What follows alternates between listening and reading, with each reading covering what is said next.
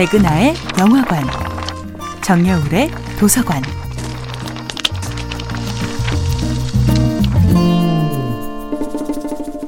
안녕하세요. 여러분과 아름답고 풍요로운 책 이야기를 나누고 있는 작가 정여울입니다.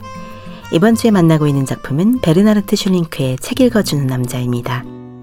사랑하는 여인 한나를 구해내지 못한 자책감에서 조금이라도 자유로워지고 싶어서였을까요? 미하엘은 차마 면회를 가지는 못하지만 더욱 풍부해진 자신의 서재에 담긴 이야기들을 카세트 테이프에 담아 보내기로 합니다. 감옥에서 그 카세트 테이프의 낭독을 들은 한나는 처음으로 글을 배우고 싶다는 생각을 하게 됩니다.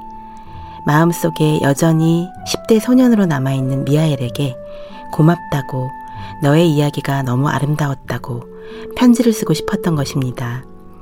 한나는 생애 처음으로 도서관에서 책을 빌립니다. 미하엘의 낭독 소리에 맞춰 글을 읽으면서 글자를 하나하나 배우기 시작한 것입니다. 처음으로 그녀가 쓴 편지는 물론 미하엘을 향한 것이었죠. 꼬마야, 지난번 책 좋았어. 한나는 미하엘의 답장을 기다리며 끊임없이 편지를 보내지만 미하엘은 아직 그녀를 용서하지 못합니다.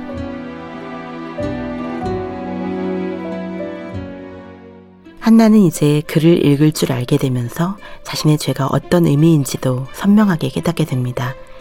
유태인들이 쓴 수용소 일기를 보면서 그녀는 무기징역보다 더 끔찍한 영혼의 징벌을 받게 된 것입니다. 미하엘에게 있어서 한나를 사랑한다는 것은 현재와 과거, 미래까지 부정하는 일이었습니다.